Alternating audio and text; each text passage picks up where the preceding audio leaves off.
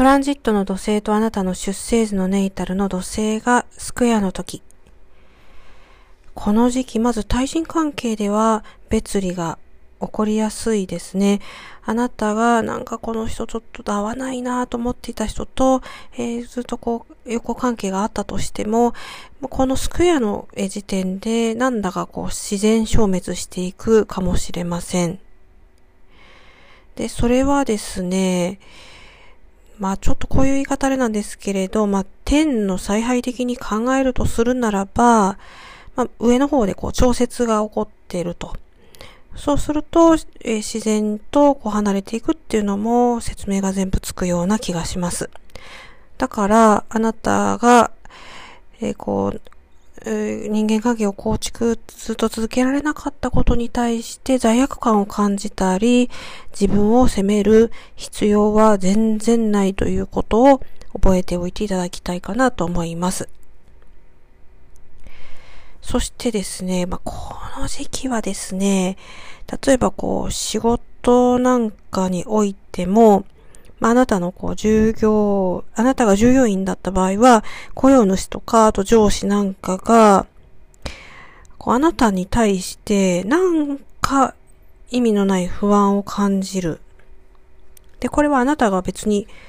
悪いわけでも全然ないんですけれど、なんとなくこう無意識で向こうがそう感じるし、あなたも本当にこの仕事についていて、このままやっていっていいものなんだろうかと。そういうふうに思いがちです。で、これもね、さっきと同じ論理で考えていけばよくって、まあ、天の采配というふうに考えると、上の方でこうなんか調整しているから、えー、自分もそういう感じになるんだというふうに、えー、思っていただければ、えー、自分を責める必要もないし、本当にこの仕事が合っているかを、え、きちっとこう冷静に判断していけるんじゃないかなと思います。で、この時期ね、やっぱりその上から、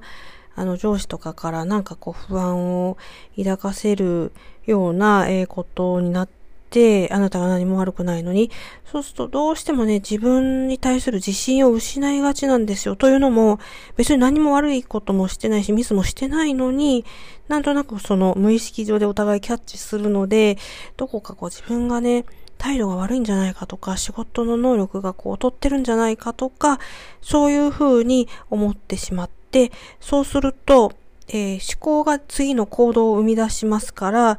実際にそういった行動に走ってしまう方がよっぽど怖いんですよ。えですから、この時にやるべきことは、ちょっとこう目線をもうちょっとこう遠くから見るようにして、まあ、この会社とか、まあ、そういったことを禁止的に見るんじゃなくて、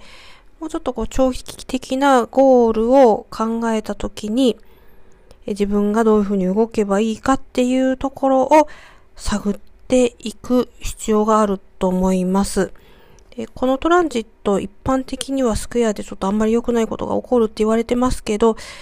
やっぱりそういったこう探る時期っていうふうに見ていけば、そんなに怖いものではないし、